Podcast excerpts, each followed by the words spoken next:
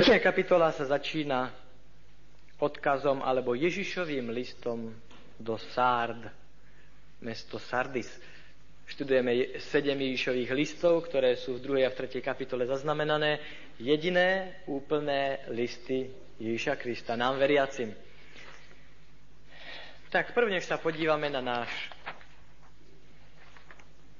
prehľad, ktorý sme si spracovali doma, čo všetko pán Ježiš hovorí veriacim v Sardách, pár poznámok o meste Sardis, aby sme videli, akým spôsobom posolstvo, ktoré Ježiš posiela vtedy zboru, v tom prvom storočí nášho letopočtu, skutočne sa vzťahovalo do ich, na ich situáciu.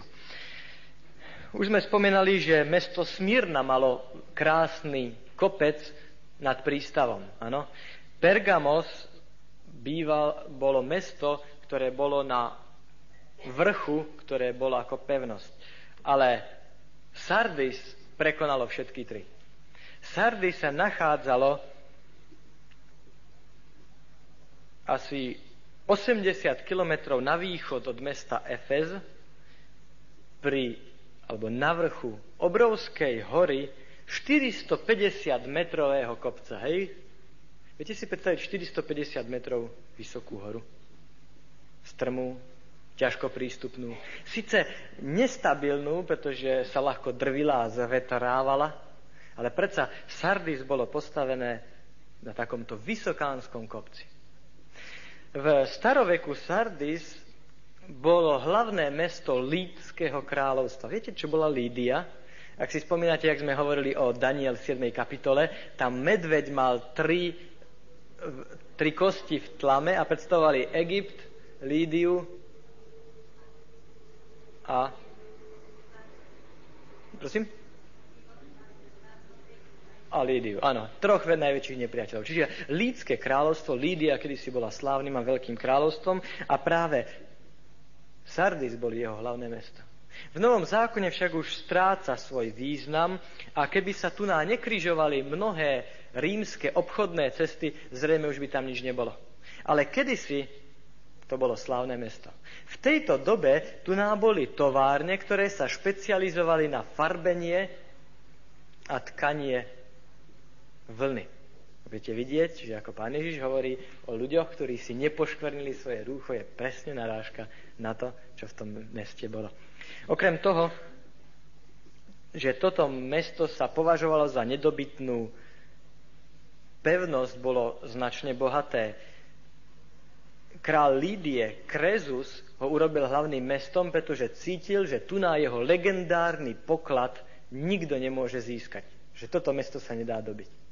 Ale budeme si hovoriť, že predsa toto mesto dvakrát v dejinách bolo dobité. A to vždycky tak, že ľudia spali a niektorý odvážny vojak vyliezol s trmými útesmi, otvoril znútra brány a tak sa tam dostali dobyvateľia. Mm. E, Sardis bolo mesto, ktoré ako prvé mesto začalo raziť zlaté a strieborné mince. V roku 17 nášho letopočtu bolo postihnuté katastrofickým zemetrasením, ktoré ho veľmi zničilo. A tak cisár Tiberius mu dal 5 rokov úľavu na daniach a veľkú pomoc na výstavbu tohto mesta. Toľko teda k mestu, aby sme videli, ako sa to, čo Ježiš Kristus hovorí, vzťahuje na tú dobu. A teraz môžeme čítať verš prvý. Toto hovorí ten, ktorý má sedem duchov božích a sedem hviezd. Znám tvoje skutky, že máš meno, že žiješ a si mŕtvy. Máš meno, že žiješ, ale si mŕtvy. Ježiš Kristus sa predstavuje a vždycky ako sme hovorili v každom zo siedmých zborov, popis sa začína predstavením Ježiša. Ježiš je tu predstavený ako ten, ktorý má sedem duchov a sedem hviezd. Koho predstavuje sedem duchov, už vieme z prvej kapitoly, lebo vždycky popis je ten, ktorý bol z prvej kapitoly. Koho predstavuje sedem duchov? Ducha Svetého v jeho plnosti. Čo chce povedať to, že Ježiš Kristus hovorí, ja som ten, ktorý posiela Ducha Svetého pre týchto ľudí, ktorí spia, majú meno, že žijú, ale pritom sú mŕtvi? Že bez presviečujúcej moci Ducha Svetého nič sa v živote nedá dosiahnuť.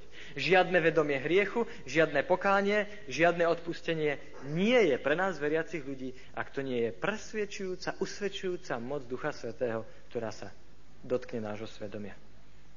A tak viac než ktorýkoľvek iný zbor, Pán Ježiš ukazuje, čo vy potrebujete, to je práve ten tichý, jemný hlas Ducha Svetého. A takisto sedem hviezd. Hviezdy sú symbolom. Svetla, ktoré Ježiš chce poslať tejto cirkvi, áno, symbolom anielov, takisto ako ostatné zbory, aj tento zbor Ježiš Kristus miluje a drží vo svojej ruke. Čím je zaujímavý tento zbor? Čo ste našli vo svojom prehľade? Prečo pán Ježiš pripomína tomuto zboru, že ho drží vo svojej ruke, tak ako aj ostatných sedem? Len dva zbory zo siedmých sú tie, ktoré nemajú žiadnu pochvalu. Má Sardis nejakú pochvalu? Našli ste? Nie. A preto Pán Boh uistuje, napriek tomu ja vás stále držím vo svojej ruke. A teda zbor Sardis je jeden z dvoch zborov spolu s Laodiceou, áno, ktoré nemajú žiadnu pochvalu.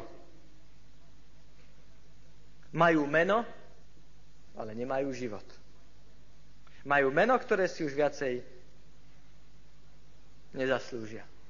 Myslia si, že žijú, ale pritom sú mŕtvi. A všimnite si, čo je zaujímavé, je, že tí ľudia to nevedia, tí ľudia to nevidia a tí okolo to nevidia. Nie je možné, aby sa aj s kresťanskou církvou, so zborom niečo také stalo? Príde čas, kázať sa káže, zvony zvonia, všetko sa deje, preberá sa, učí sa, ale pritom je to mŕtve. Navonok sa zdá však nejaký provoz, hej, niečo funguje, niečo sa deje. Ale Ježiš Kristus hovorí, ja viem lepšie. Ten, ktorý vidí skrze Ducha Svetého, plamenným zrakom, ako je to s cirkou, hovorí, ty máš meno, že žiješ, ale pritom spíš, pritom si mŕtvy.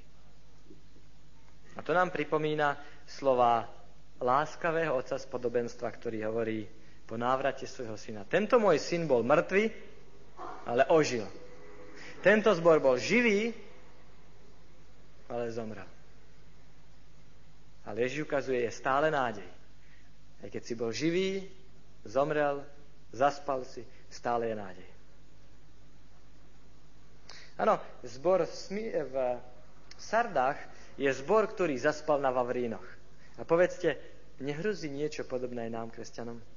že si budeme uvedomovať, áno, toto a toto sa dialo, toto a toto sa vykonalo. A zaspíme na tom, čo sa dialo. Čo kedysi bolo. Máš meno, že žiješ. Kedysi si bol veľmi živým zborom, ale dneska si mŕtvy. Čo myslíte? Nemá, nenapísali Pán Boh aj nám do Banskej Bystrice niečo podobné? Kedysi to bol zbor na Slovensku. Dneska. Rada. Čo pán Boh, pán Ježiš radí tomuto zboru? Čo ste našli? Pamätaj, ďalej. Ostríhaj. Čiň pokánie. Áno, kajaj sa. A ďalej. Bdi, bdej. A upevňuj. Takže, 5 člený program nápravy. Bdej, Upevňuj, čo zostáva, pamätaj na minulé skúsenosti, ostríhaj a čiň pokánie. Je to zaujímavé, akým nádherným spôsobom Pán Boh sa snaží týchto ľudí osloviť. Najprv im povie, bdej, prosím vás, nespite. A už som povedal, bol to Círus, ktorý tohto legendárneho lídskeho kráľa Kréza pripravil jeho nádherný poklad. Tým, že ľudia istí, naše mesto nemôže nikto dobiť na veľkom kopci. Spali, odvážni vojaci prenikli, predsa preliezli do mesta, cez radby znútra otvorili brány a mesto padlo. Takto ho dobil Círus a takto ho dobil Antiochus Veľký. Dvakrát mesto padlo vďaka tomu, že ľudia nebdeli. To ďalšie, čo mu hovorí, je posiluj. Áno? Posilňuj. To je spôsob, to, čo máš, posilňuj. Upevňuj to, čo ide zomrieť. A ďalej, pamätaj. Nože si spomeň, ako to zvyklo byť. Nie je toto bežný spôsob, akým každý vzťah, ktorý upadá, sa oživí? Bdej, posiluj to pekné, pamätaj na to, čo bolo. Pán Boh nám dal celý deň na to, aby sme pamätali. Hej? Do Božích prikázaní celé jedno prikázanie dal, ktoré nadpísal slovami pamätaj. A ľudia dnes zabúdajú naň viac než na ktorékoľvek iné. Pretože Pán Boh vie, ak budeme pamätať na to, že On je našim stvoriteľom, na to, že On je našim vykupiteľom, na každý týždeň, tak každý deň si budeme uvedomovať, že sme na ňom závislí. A preto hovorí, pamätaj. Pamätaj na to, ako si prijal a čo si počul. Ďalej, ostríhaj to v mysli, to znamená, maj to pred očami. Čo by bolo z pamätania a spomínania, keby sme na to zabudli? Ak máme mať úžitok z toho, na čo si spomenieme, tak nesmieme zabúdať. A ďalej, o čo ide, je skutočné pokánie. Čiň pokánie, kajaj sa. To všetko by nám nepomohlo, ak by nedošlo k opravdovému, opravdivému obráteniu srdca. Dobre, zaslúbenie. Aké zaslúbenie má tento zbor? Čo ste našli?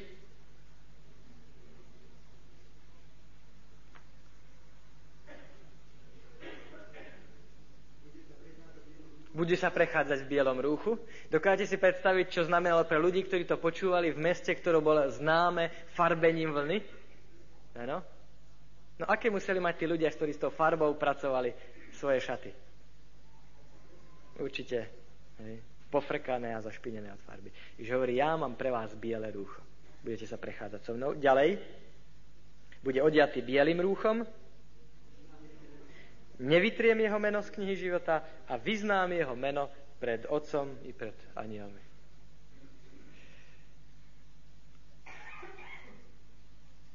Ten, kto víťazí. Na toho sa to vzťahuje. Čo znamená ten, kto zvíťazí v tomto prípade?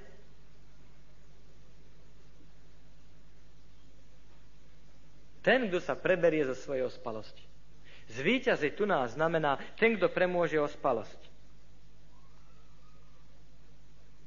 A čo bude s tými, ktorí sa nepreberú, ktorí budú spať ďalej? Čo hovorí ten verš 5? Čo bude s nimi?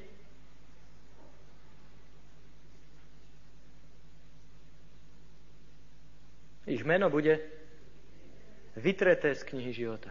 Je zaujímavé, že sedemkrát sa spomína biele rúcho v knihe zjavenia, to je zase zaujímavé, dávam biele rúcho a nevytriem vaše meno z knihy života. Čo vám to pripomína?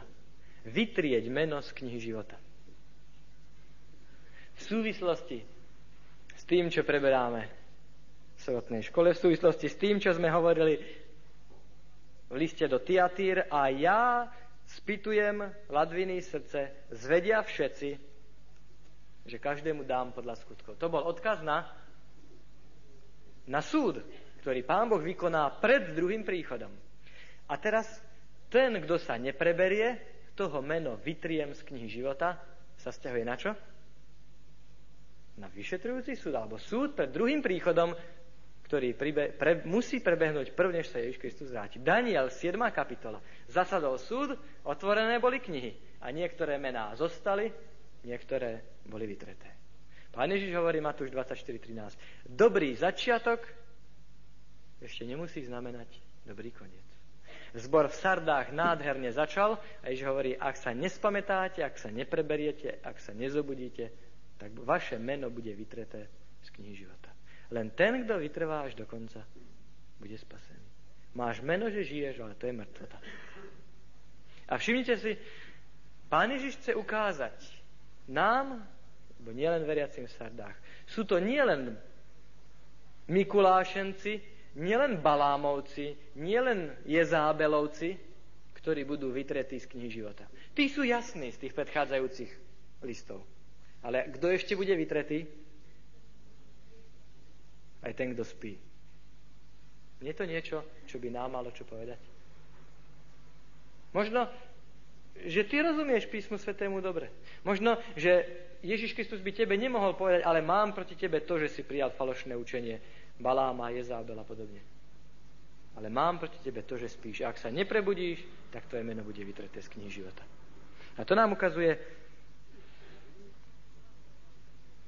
že Ježiš Kristus chce, aby sme svoje náboženstvo brali vážne. Aby sme to brali poctivo. Pretože on, keď tu bol na tejto zemi, tak to bral vážne. Bral to poctivo. A všetko pre nás urobil. A nemôže prijať službu, ktorá je len polovičatá. Na čo sa to vzťahovalo? Iste na mesto Sardis a ľudí, ktorí žili istí zo svojej minulosti, že kedysi, čo si znamenali, hovorím už v dobe rímskej, to nebolo žiadne významné mesto, ale oni žili z minulosti, zo svojho mena. Nemožné, aby církev, aby zbory žili zo svojho mena? A pripomínali len dejiny, hej, kostoly a cintoríny, čo im zostalo z minulosti. Určite vzťahuje sa to nielen na Sardis, ale vzťahuje sa to na každý zbor a každého jednotlivca, ktorý žije z toho, čo bývalo. Pamätáte sa na také skúsenosti? Áno, ja keď som bol mladý, tak to a to som robil. Ak rozprávate skúsenosti, ako to bolo pred x rokmi, ak patríte medzi tým, ktorí mali skúsenosti a dneska nemajú, ale zaspali na Vavrínoch, potom je to posolstvo pre vás, pre mňa. Nenašiel som tvoje skutky úplné pred Bohom. Pekne ste začali so spravedlením zviery, ale ste to za- nedotiahli do konca. Začali ste pekne, ale je to treba dotiahnuť. Dobre, ďalší zbor, verše 7 až 13. No prosím.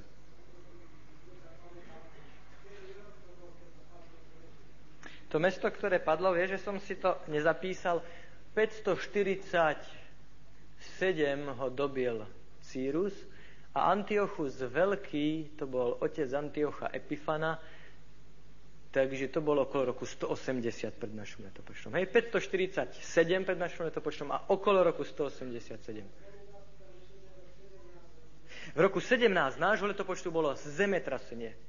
Plinius, historik Plinius píše o tom, že toto mesto bolo zničené a dostalo 5 rokov úlavu na daniach. Nemuseli platiť dane a podporu vládnu, podporu na výstavbu. Ale to bolo zemetrasenie. Hej? Dobre, Filadelfia, ďalší zbor. Ako sme už spomenuli, mestá, ktoré sú spomínané v zjavení, sa častokrát nachádzali na kryžovatke obchodných ciest.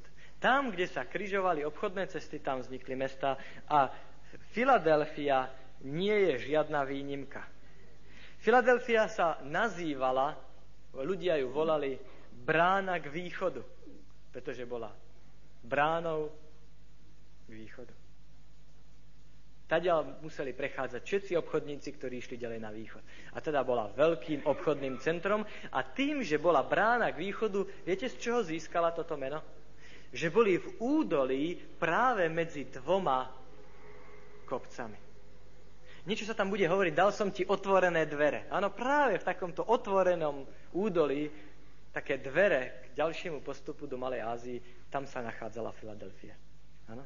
A nikto nebude môcť tieto dvere zavrieť. Áno? Všetci ďal prechádzali. Nachádzala sa na veľmi úrodnom mieste, pretože nedaleko bol vulkán, sopka. A viete, že kde sú sopky, tam je pôda veľmi úrodná. Pestovali sa hrozno. Dodnes sú tam vinice. Opäť v 17. roku to isté zemetrasenie zničilo aj toto mesto a bolo veľ, značne poškodené. Nevieme, kto založil toto mesto, ale vieme, že odkiaľ získalo svoje meno. Čo znamená Filadelfia? Bratská láska. No a odkiaľ získalo toto meno, to sa stalo takto. V druhom storočí pred našom letopočtom Atalus bol kráľom, ktorý mal staršieho brata Eumena. A zrazu po jednej vojenskej výprave prišli do hlavného mesta kráľovstva správy, že Atalus zahynul. A tak Eumenes sa ujal vlády. Ale pozdejšie sa Atalus vrátil v dobrom zdraví a s veľkými úspechmi späť. A viete, čo spravil jeho brat Eumenes? Pustil ho naspäť na trón. Povedal, ty si kráľom a nie ja. A čo sa stalo ešte pozdejšie? Pri ďalšej príležitosti rímska vláda poslala ľudí, ktorí vyjednávali s Eumenom, aby zosadil svojho brata z trónu, aby on sa stal kráľom a že Rímania ho budú podporovať. Na to Eumenes povedal, kde by som niečo také mohol urobiť svojmu bratovi. Tak toto mesto sa nazvalo Filadelfia, bratská láska. Ano? Hmm. Filadelfia bola, bolo misijné mesto. Z toho, čo tam je napísané, zase toto je dôležité vedieť. Filadelfia už za týchto gréckých kráľov Atala a Eumena sa stala centrom gréckej kultúry. A túto grécku kultúru v odzovkách vyvážali do celej Malej Ázie. Odtiaľto vychádzala misia gréckej filozofie a kultúry. A tak sa stalo, že vlastne vďaka Filadelfii už v roku 19 názvo letopočtu celá oblasť hovorila jedným jazykom gréčtinou. Práve vďaka tomu, že ľudia z Filadelfie boli takí horliví misionári gréčtiny a gréckej kultúry. A všimnite si, pán Ježiš povie tomuto zboru, ja mám pre vás lepšiu misiu. Ja som vám dal otvorené dvere a vy budete môcť byť poslami čohosi lepšieho ako len gréckej filozofie a kultúry gréckého jazyka. Poslami Ježiša Krista, väčšného Evanielia. Poďme teda toľko k historickému prehľadu, k pozadiu. Poďme na to, ako sa predstavuje Ježiš Kristus. Toto hovorí svetý, ten pravdivý, ktorý má kľúč Dávidov, ktorý otvára a nikto nezaviera a zaviera a nikto neotvára. Ako sme si povedali, väčšina symbolov v zjavení pochádza zo starého zákona. A tento symbol pochádza z Izajáša 22.22. A tam sa hovorí, že Šebna dostal kľúč, ale panoval veľmi krátko, veľmi málo. Ježiš Kristus je tu nám predstavený ako ten, ktorý má kľúč Dávidov, ktorý otvorí a nikto nemôže zavrieť.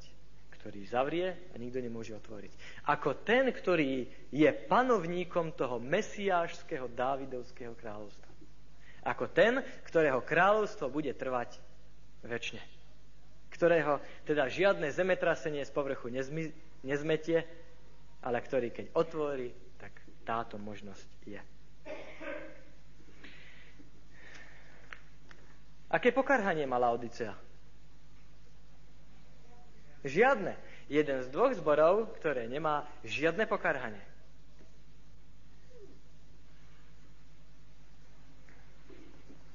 To, čo tu nám hovorí, Dávam zo synagógy satanovej niektorých z tých, ktorí o sebe hovoria, že sú židmi a nie sú, ale hluhajú, hľaja spôsobím to, aby prišli a klaňali sa pred tvojimi nohami a poznali, že ja som si ťa zamiloval.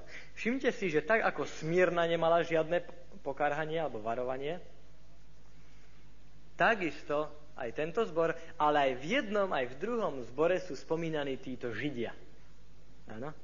Nie je tam pokarhanie, ale to to ukazuje na to, že nie všetci, ktorí hovoria o sebe, že sú kresťania, nimi opravdovo boli a ktorí sa za nich vydávali v tej dobe, medzi nich patrili, ale Ježiš hovorí, príde čas, že aj títo poznajú a príjmu evanelium. Ďalej, to druhé, čo sa tam hovorí, je verš 10. Pretože si ostríhal moje slovo, slovo mojej trpezlivosti, a ja budem teba ostríhať a vytrhnem ťa z hodiny pokušenia, ktorá príde na celý svet, skúsiť tých, ktorí bývajú na zemi. To druhé, čo sa tu hovorí, je, že príde veľké súženie, ale že v ňom budú Filadelfčania zachovaní.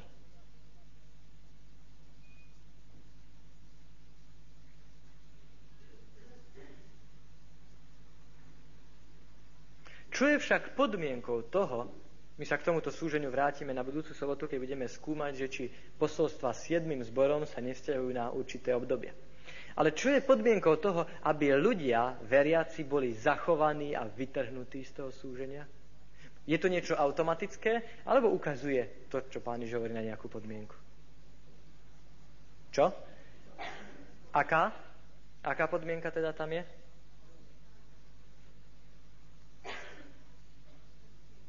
Zachovať Božie slovo. Ano. A Božie slovo, tu na použité, teda to slovíčko grecké pre slovo, sa dá priložiť aj slovami príkaz. Ano? Ak budeš trpezlivo zachovávať Božie slovo, držať sa ho, Božích príkazov, prikázaní, potom môžeš počítať, že keď ty zostaneš verný Pánu Bohu, Pán Boh sa prizná k tebe, bude verný k tebe.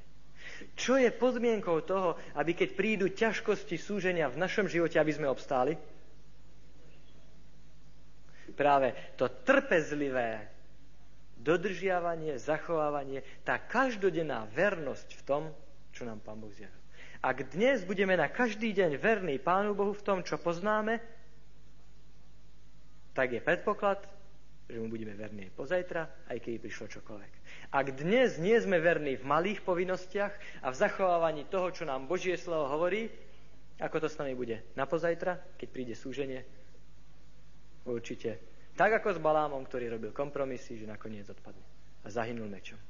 A teda Pán Ježiš ukazuje, ja som ochotný vám pomôcť. Ja vás zachránim, ja vás vytrhnem. Nemusíte mať strach z toho, čo príde. Aj z hodiny súženia. Ale chce to, aby na každý deň ste svoj vzťah budovali so mnou. Na každý deň verne konali povinnosti, ktoré sú vám zverené. Toto posolstvo zboru vo Filadelfii ukazuje, že Ježiš Kristus má pre nich lepšiu misiu, áno, zvestovanie čohosi lepšieho ako len gréckej kultúry, je to evanielia. Aké je tu na varovanie? zaslúbenie, nie sme nemali, ale zaslúbenie. Áno, stĺp v chráme a dokonca tam hovorí a von nevíde nikdy viacej. Nie je to zaujímavé? Na základe zemetrasenia z roku 17. môžeme dobre rozumieť. Ľudia, ktorí zoberú vážne posolstvo písané tomuto zboru, tak sa stanú výťazmi a byť víťazom znamená stáť pevne ako stĺp. V tom veľkom zemetrasení všetky stĺpy ich slávnych a veľkých budov, ktoré vo Filadelfii mali, padli. A ľudia utekali von z domov, aby sa zachránili. Dokonca Plinius hovorí, že niekoľko mesiacov roztrasenia zo strachu prebývali v šiatoroch, v stanoch, čo sa báli vrátiť do mesta, aby im dačo na hlavu nepadlo. A tu na Pán Ježiš ukazuje, ak budete mne verní, tak budete mať istotu väčšného života. To je stabilita. Budete stĺpom, ktorý sa nepohne, nebudete musieť utekať von z chrámu, nevíde von. Budete väčší život, ktorý ja dávam, to je niečo isté, pevné. Vidíte, akým nádherným spôsobom to, čo Pán Ježiš píše týmto ľudí, ľuďom, ich oslovalo, ukazovalo do situácie, ktorej rozumejú. Už nebudú musieť sa zachraňovať útekom, a potom hovorí v tom verši 12. ďalej, ja napíšem na neho meno svojho Boha, meno mesta svojho Boha, Nového Jeruzalema, ktorý zostupuje z neba od môjho, od môjho Boha i svoje nové meno. Čoho symbolom je meno? Už sme o tom hovorili. Áno, charakteru novej skú... no a nové meno je symbolom nového charakteru, novej skúsenosti. Ano? Ak zostaneš verný, tak zažiješ, že tvoj charakter bude zmenený a bude sa podobať môjmu charakteru. Napíšem naň meno Boha, mesta a svoje meno.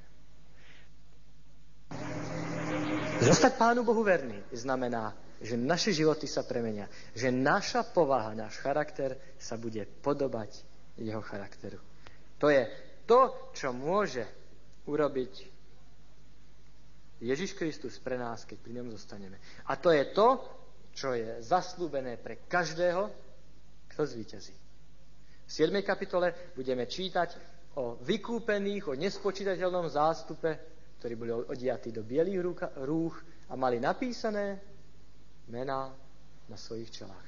To boli ľudia, ktorých spoločenstvo s Ježišom Kristom tak premenilo, že sa podobali charakteru Ježíša Krista.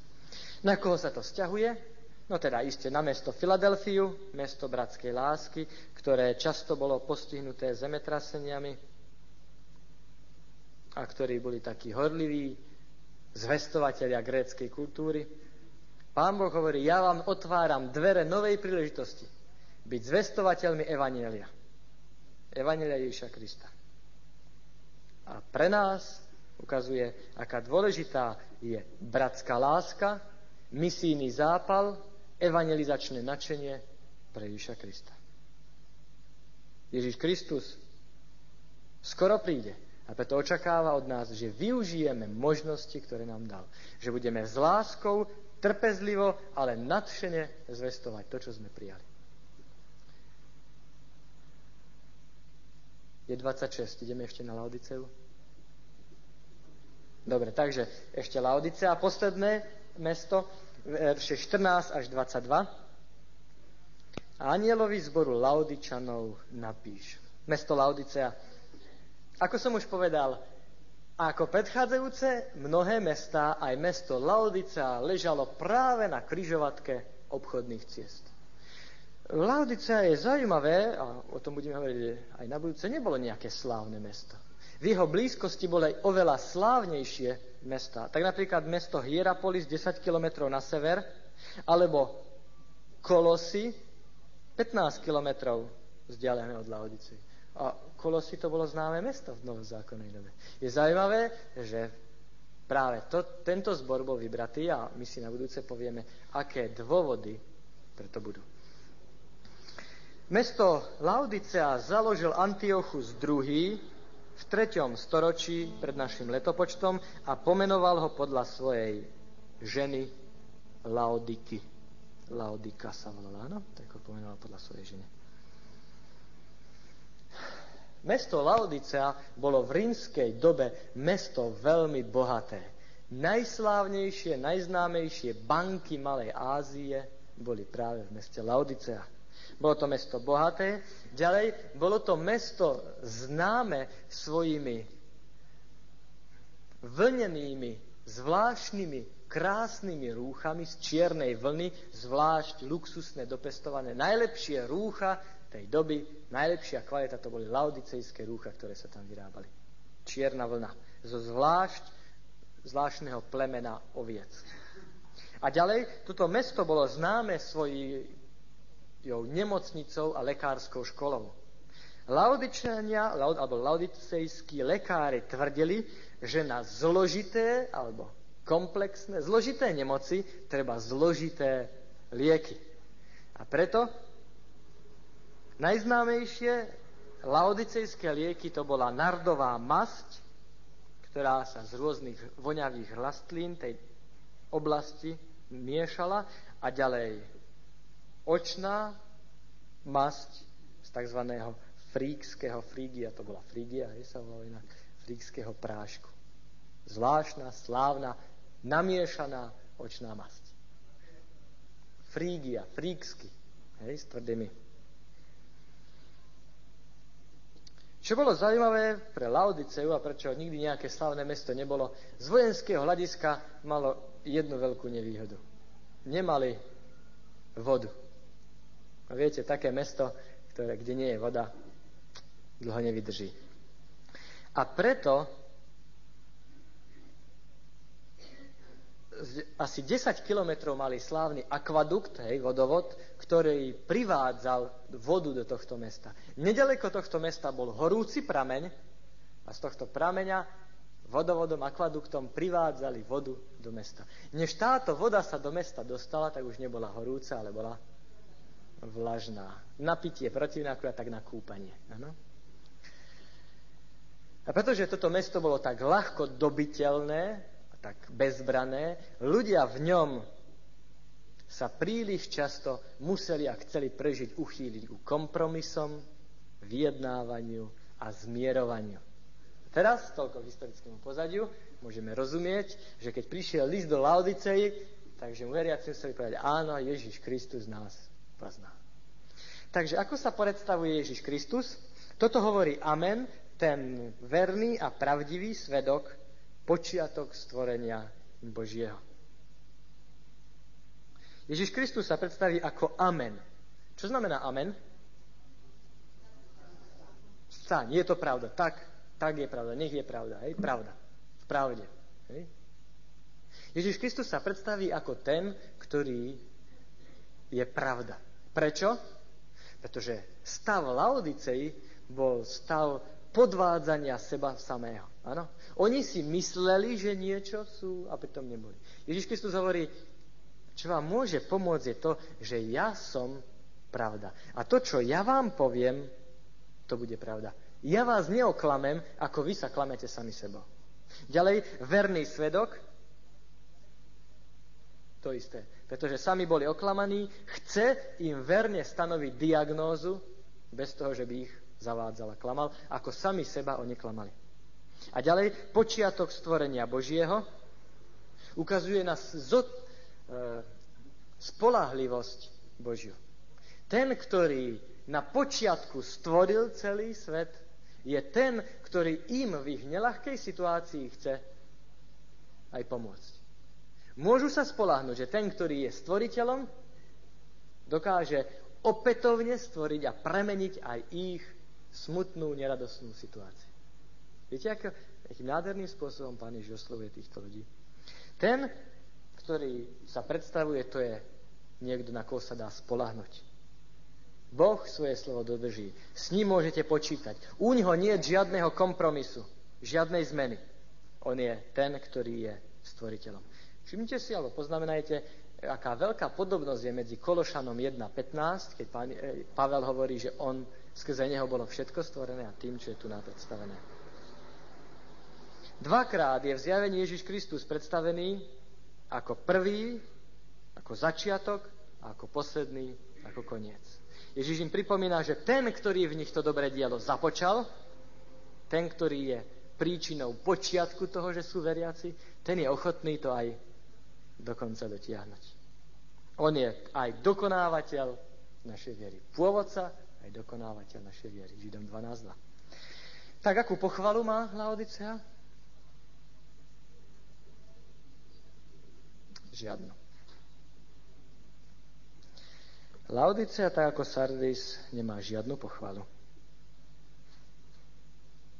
Všimnite si, ako prostredie vplýva na to, aký sme veriaci. Ako hovorí Albert Barta, nikdy nešiel žiadny oblak nad svetom, z ktorého by nekvaplo aj na církev. Ako veľmi prostredie, v ktorom žijeme, vplýva na našu náboženskú skúsenosť. Žiadna pochvala. A teraz, aká napomenutie, čo vytýka teda? Si vlažný. Ako som už povedal, od Hierapolisu prichádzala, privádzal akvadukt teplú vodu. Ale keď prešla táto horúca voda, neobvykle, dodnes je tam horúci prameň, táto horúca voda, kým prešla pár kilometrov k mestu Laodicea, tak sa z nej stala len nepríjemná, vlažná voda. Ježiš Kristus hovorí, keby si bol radšej horúci, áno, pretože potom by som mohol pre teba ukázať, čo pre teba mám, akú prácu. Alebo keby si bol radšej studený. Prečo studený?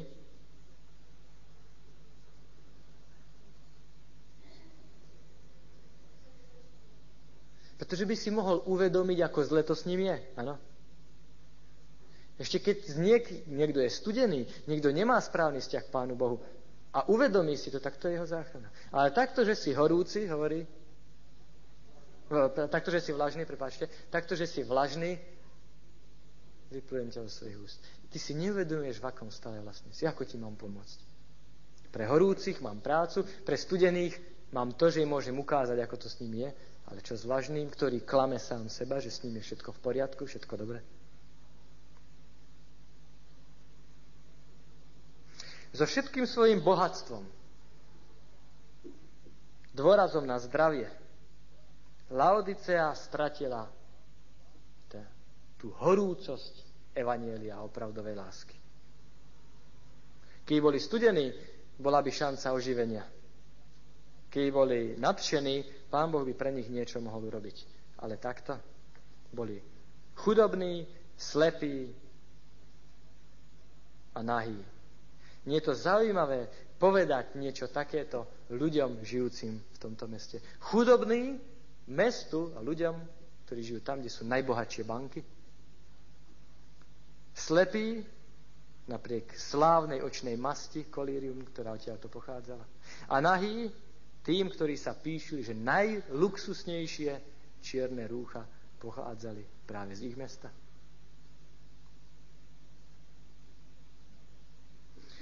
Pán Boh pozýva týchto ľudí, aby si uvedomili svoju situáciu a potom On im niečo ponúka. On im ponúka zlato, zlato odpustenia, namiesto spoliehania sa na banky laodicejské, im ponúka Božie zlato, zlato odpustenia.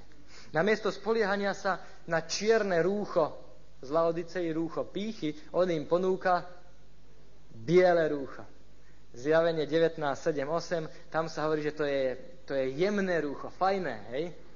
Že nevesta Baránkova sa oddiala do takého fajného rúcha, ano? Jemného rúcha. To je čosi lepšie ako vaše slávne odevy laodicejské. A biele. Biele rúcho Kristovej spravodlivosti. A ukazuje, že vidieť svoj duchovný stav pod pôsobením Ducha Svetého je dôležitejšie, ako mať vyliečený zrak z infekcií tropického podnebia.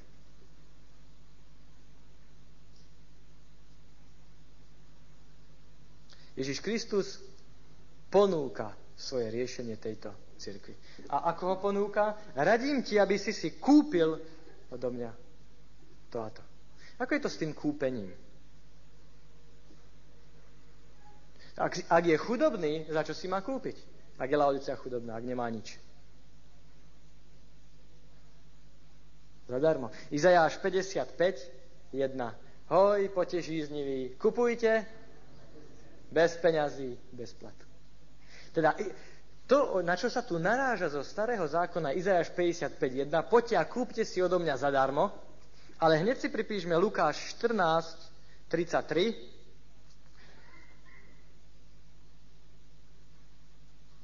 Lukáš 14, 33. A teda každý, kto sa nezriekne všetkého, čo má, nemôže byť mojim učeníkom. Na jednej strane Ježiš Kristus ponúka všetko zadarmo, ale stojí to všetko, čo máme. To znamená, len celé srdce môže prijať celý poklad, ktorý Ježiš ponúka. Nie je možné prijať niečo a na ostatné povedať, to nechcem. Áno? V útorok sme hovorili na seminári zjavenia Židom 10.38. Spravodlivý bude žiť z viery. Ale keby sa utiahol, povedal, áno, Pane Bože, toto chcem, toto sa mi páči a tamto si nechaj, nemá v ňom zalúbenie moja duša. Áno, Pán Boh ponúka všetkým všetko zadarmo, ale celým srdcom. Všimnite si, Božie dary sú zdarma, ale neprídu poštou. Sú doručiteľné jedine osobne. A tak ďalší verš hovorí, čo? Verš 20. Stojím pri dveriach a klopem. Ja to všetko prinášam so sebou ako dar. Ale nie je možné to vybaviť poštou. Hej? Je možné získať všetky dary, ktoré Ježiš ponúka, ale len osobným spoločenstvom s ním. Čo Ježiš ponúka, to je svoj čas, svoje spoločenstvo, všetko, čo ja mám. Všimnite si, nie Laodicea hľadá svojho pána, nie veriaci hľadajú pána Boha, alebo neveriaci hľadajú pána Boha, ale je to pán Boh, ktorý hľadá nás. Ale on sa nevnúcuje, on klop, klope a záleží len na nás, ako sa rozhodneme. Ak niekto z nás ľudí bude stratený, tak potom to nebude preto, že pán Boh nás nehľadal, ale pretože my sme nereagovali na jeho hľadanie. Pán Boh ponúka spasenie každému. Zdarma. Záleží len od nás, ako zareagujeme. Mnohí budú stratení. Mnohí, ktorí chceli byť spasení. Mnohí, ktorí veľakrát boli dotknutí Božím slovom, ale u ktorých zostalo len pri chcení. Preto hovorí, ten, kto zvíťazí, tomu dám sedieť. Chcieť je pekné, ale čo je potrebné, je otvoriť dvere. Aby Ježiš vošiel, aby sme mali pre neho čas. A tak hoci Ježišové slova z verša 16. pretože si nie ani studený ani horúci, ale vlažný, vyplujem ťa zo svojich úst, sú síce tvrdé, ale nie Ježišové posledné. A potom príde verš 19. Ja všetkých, ktorých milujem. A to je to krásne. Každý, kto zvíťazí, tomu dám sedieť so sebou na svojom tróne, ako aj ja som zvíťazil a sedím so svojím otcom na jeho tróne. Všimnite si, Vlažnosť Laodicei je najhoršia nemoc. Ako som povedal dnes ráno v sobotnej škole, Daniel 9. kapitola mi pomáha pochopiť, že modlitba, ktorú sa modlil Daniel, by sme sa mali modliť my všetci. Tí, ktorí sú urazení nad tým, čo sa ich dotklo u Daniela 8, pretože ho tvrdia, nie, my sme vždycky boli dobrí, my sme nikdy zlí neboli, my sme sa nikdy nemýlili. Nie, Daniel 8 ukázalo, že pravdy boli pošlapané. A pokiaľ my povieme, áno, Pane Bože, my sme hrešili, my sme Teba nepočúvali, Tvojich prorokov, Tvoje slovo, tak je spása pre nás. Ale Daniel 8 ešte nepovedalo, ako to je s cirkvou po roku 1844. Kde to je napovedané? Zjavenie 3. kapitola. Pán Ježiš hovorí, to ešte horšie, ako to bolo v stredoveku. A ak aj náš postoj nebude postojom Daniela, Pane Bože, my sme hrešili, my sme sa previnili, tak potom nie je pre nás nádej. Pán Ježiš ukáže na týmto poslednom zbore, že vlažnosť Laodicei je najhoršia možná nemoc. To je to, čo najviac nenávidí. A to pozbudzujúce, to evanilium je, až 21, kto zvíťazí. Aj nad vlažnosťou je možné zvíťaziť. Ježiš Kristus ponúka víťazstvo aj nad našou laodicejskou vlažnosťou. Nemusím hovoriť, na koho sa to vzťahovalo. Na veriacich v Laodicei krásne, tí museli byť dotknutí, ako Ježiš krásne pozná ich situáciu. Nesťahuje sa aj na nás, žijúcich v prosperujúcej dobe. A preto chcel by som na záver povedať, týchto sedem Ježišových listov, ktoré sme prebrali, nás vyzýva k tomu, aby sme sa zamysleli nad tým, ako je to s našim kresťanstvom. Aby sme sa plne, alebo aby sme plne odovzdali svoje životy Ježišovi Kristovi. Aby kým máme čas svojho života, sme jeho urobili prvým, posledným a najlepším v našom živote. Aby sme v ňom boli istí, aby sme sa nespoliehali na nič iné, aby sme neboli kresťania, ktorí robia kompromisy, ako to bolo v tých iných zboroch, aby sme neboli kresťania, ktorí veria nepravým veciam, ale aby sme neboli ani driemajúci, spiaci kresťania, ktorí sú vlažní. Povedz, nechcel by si povedať ty svojmu pánovi, pane, ja nechcem byť vlažným kresťanom, ja nechcem byť studeným, ja chcem byť horúcim, zapáleným tvojou láskou. Ak k tomuto nás neprivedie štúdium 2. a 3. kapitoly zjavenia 7 zborov, tak sa minulo cieľ. Ježiš Kristus hovorí, ja poznám svoju církev, držíme. A sedem listov sme študovali, čo Ježiš hovorí nám. Povedali sme si, každý list sa vzťahuje na každého z nás. Možno v dnešný deň je moja skúsenosť tá, zajtra je ona. Sedem typov skúseností je tu na predstavených. Keď by teda toto štúdium nás vedlo bližšie k Ježišovi Kristovi. Pretože ako sme si povedali na začiatku, keď kniha zjavenia bude pochopená, ľudia získajú úplne novú náboženskú skúsenosť. A keď by sme túto mali, to je môjim prianím pre nás všetkých. Amen.